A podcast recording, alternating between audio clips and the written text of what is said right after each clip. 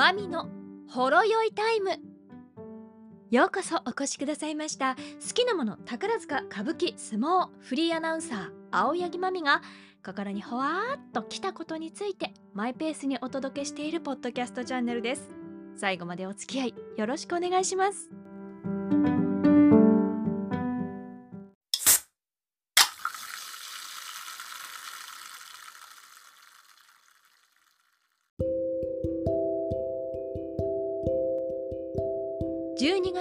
24日日曜日更新のポッドキャストです。いやー。クリスマスイブですよ。ね。まず先週ねポッドキャストの更新の設定をしたその直後に届いてきたのが寺尾。としてね相撲寺尾として土俵を沸かした錣山親方。体調不良でねあの場所に出ていらっしゃらないこともありまして。えでもそんなにお悪いなんて全く思ってなかったんですけれどもまさかの、えー、不法。男盛りですよ。これからですよ60歳。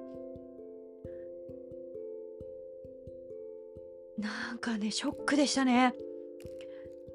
私が、ま、相撲をこあこの力士がこの名前でこうでとか意識して見るようになったのってそんなに昔じゃないので私にとっては寺尾というよりは錣山親方という印象の方が強いんですね。もちろん現役時代のねあなんてお美しいお体とかあるんだけれども錣山親方として、えー、土俵を見守りそしてね、え弟子阿炎関。ねもうちょっとやんちゃな阿炎ですけれども彼を育てあの彼の土俵をね解説の時に見ていると結構ね手厳しく言いながらもそうやって話題にされることを喜んでらっしゃるような、えー、にやっと笑いながら。けれどもそうは言っても NHK の大相撲中継だから節度をわきまえつつでも言葉の端々に出る弟子への愛と、えー、でちょっとね中途半端な取り組みとかして負けようものなら非常に苦虫噛みつぶしたような感じで。けどまあそんなにひどい言葉を言うわけでも言えもう思いっきりこお腹の中にはたぎっててもそれは言わずにこうね、えー、帰ったら怒ります。みたいな話をされてたり。で何よりも、えー、木戸ですよね。もぎり。入場のところ。あの大相撲って親方たち相撲協会に所属してる皆さんがいろんなお仕事をしてるんですよ。広報もそうだけれども売店。親方たちの売店があってそこで、えー、相撲協会の公式グッズを売ったりそれレジ打ちも親方たちがするんです。皆さんのイメージですとディズニーキャラクターがポップコーン売ってくれたりとかディズニーキャラクターが、え、レジでね、ペイペイにしますか ?ID にしますか？QUICPay にしますか？みたいなそういうことをやってくれる。袋いるんならいくらですよって買いますか？みたいなことも全部やってくれるんです。ね、ドナルド・ダックがあの入場口でチケットをちぎってくれる。あります？ないでしょ。USJ に行って例えばシュレックがねあのこうちょっといその辺をパレードとかでねいるっていうことはあってもミニオンがパレードにいるっていうことはあっても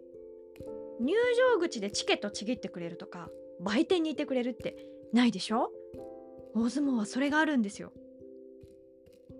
もしくはあのジャニーズコンサートに行った時にあ今違うな事務所ですけどごめんなさいなかなかその言葉が出てこないけど、まあ、コンサートに行ってその、ね、所属してるメンバーがチケットちぎってくれるとかそういう感じ。ないですよね相撲協会はそうなんですで、えー、錣山親方がそうやって木戸ね入場口に立ってチケット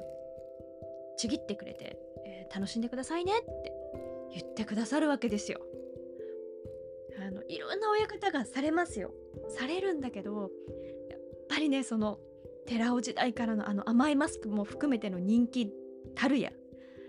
うちの母もそうです私もそうです。寺 錣山親方がいるってなるわけ。で写真撮ってくださいってなるわけ。で撮ってくださるんですよ。普通さチケットもぎりのところでそんな客が泊まるようなことしたくないでしょ？してくださるわけ。で周りの親方とか周りのスタッフもそれを嫌がらずに「はいはい」って言ってなんならシャッターを押してくださるわけですよ。そうだから錣山親方が木戸にいるってなったらみんなそこ目指しちゃうみたいな。そんな方でした。あの告別式の様子もねニュースで拝見して「寺尾!」って声がかかってる。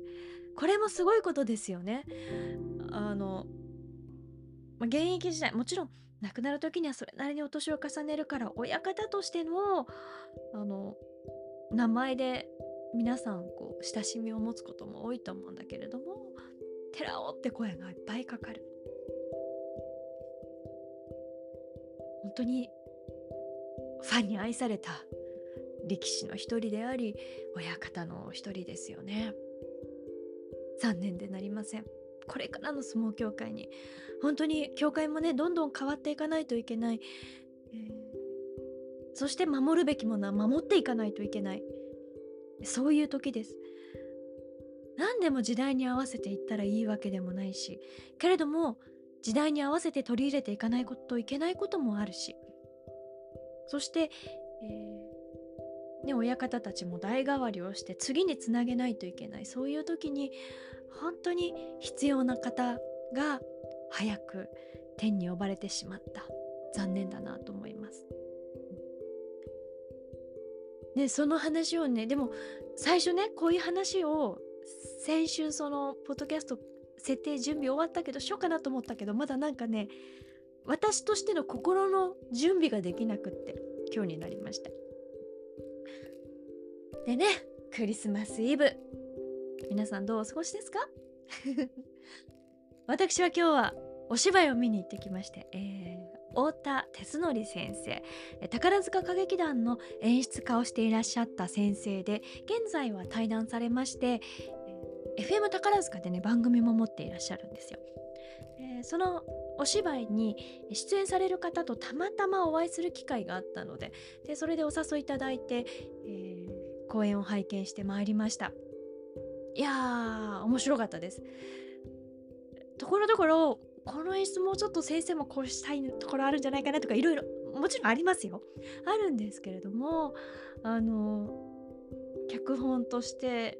えー、どんどん「えええええ最後に「ああ!」と持っていってくださるというのは非常に楽しくってあのイギリスのね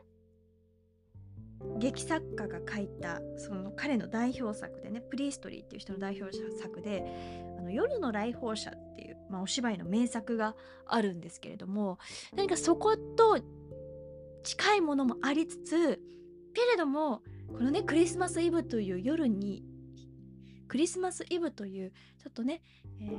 ー、1年の締めくくりに近いタイミングに見るお芝居として、えー、娯楽性のある、非常に軽やかに楽しませてもらえる作品になっておりました。夜の来訪者はねなかなかシリアスなんですよ。でちょっと苦しくって見終わった後にふっ？って怖くなるんですけど太田先生のこのイスタンブール殺人事件というのはそうじゃない、えおおみんな迫力ある？という形で楽しませていただける作品だなと思いました。え主には宝塚歌劇団卒業生の方が、えー、メンバーとなっている舞台なんですけれどもね OSK 卒業生の方もいらっしゃるんですが、えー、かつてねその舞台で、えー、娘役としていらっしゃった姿が特に印象的な皆さんが中心にいらっしゃってでその皆さんの、お芝居。もちろん男役でね活躍してたらした皆さんのお姿も拝見しながらああと思って非常に楽しかったです、えー、いい時間をいただきました。私先週がねあの感激納めかなーなんて、えー、X でもポストしてつぶやいていたんですけれどもよくよく考えたら今日のお芝居のチケットを買っておりまして。どうしてもねこう古典芸能系のお仕事で見に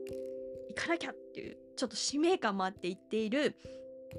公演のことがこう頭にありすぎてプライベートでのこの感激の予定というのがすっかりこう 抜けておりました。ので今日が感激納めでした。で帰ってきてチキンの下ごしらえをして、えー、低温調理器で、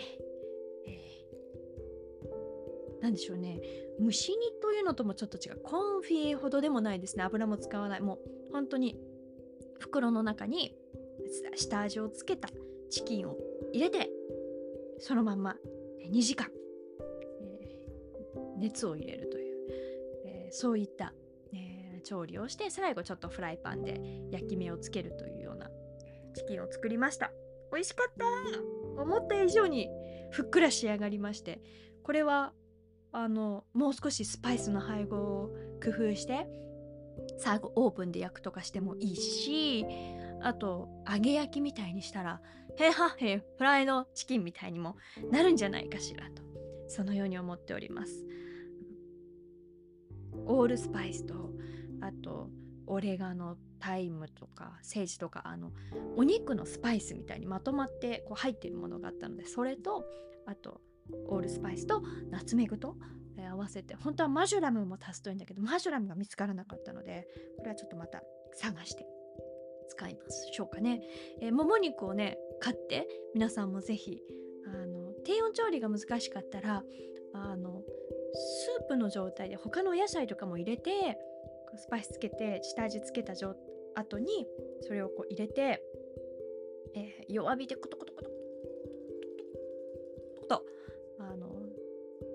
じっくり煮る？とそうふっくら仕上がると思います。でそれをね一旦こう最後全体に火が通ったなってなったところで火を一回止めるんですよスープでやるときは。それで、え、取り出しですぐ取り出すんじゃなくてちょっと置くの。ちょっと置いたら、お肉の中にまたそのうまみが少し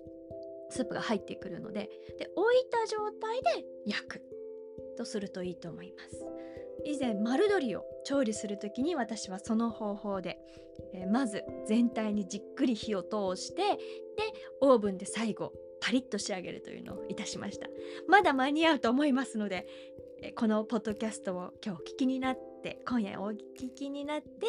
明日朝買い出しに行ったら夜は絶対間に合うと思いますので25日のクリスマスとして、えー、お食事をお楽しみください。日本はどうしてもなんかイブが中心になりがちですけれどもまあ明日がねキリストがこの世に生まれた日ということで、えー、クリスマスですからしっかりとねそういう意味では楽しまれても良いのではないでしょうか。ただなんでしょうね。もちろん世界誰もがクリスマスを祝うわけではないと思うんです。宗教の違いもあるし。けれどもああ世界では戦争が止まることなく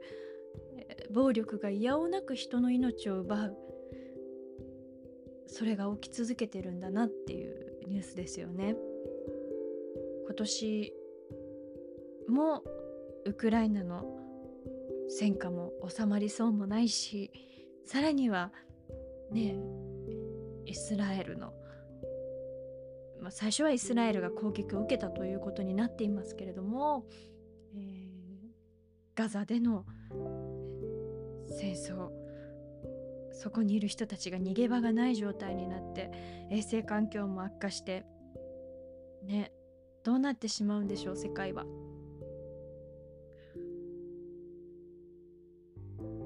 21世紀になる時にすごくワクワクしたんです私。それは、えー、私のあの恩師の一人の世界史の先生とも話をするんですけれども20世紀って戦争の世紀って言われるでしょ？世界全体で、えー、大量破壊兵器を使って、えー、市民が標的となる戦争が大きな戦争が2回も立て続けに起きた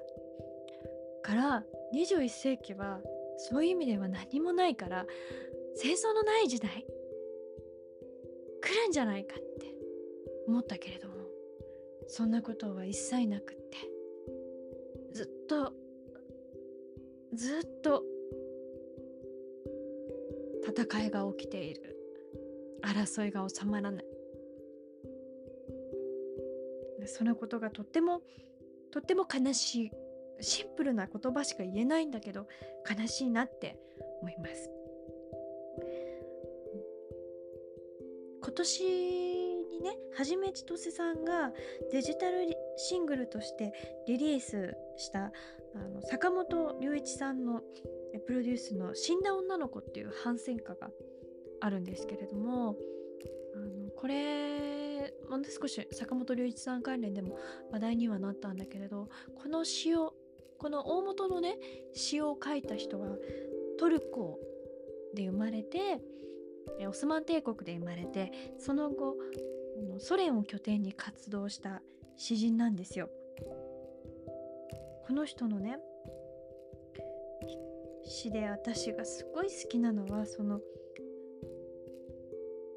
死んだ女の子とかそういう反戦の歌ではなくってとってもシンプルにでも争いとか何もない清らかなものを求めた詩で子供の時に出会って大好きだった詩があるんです。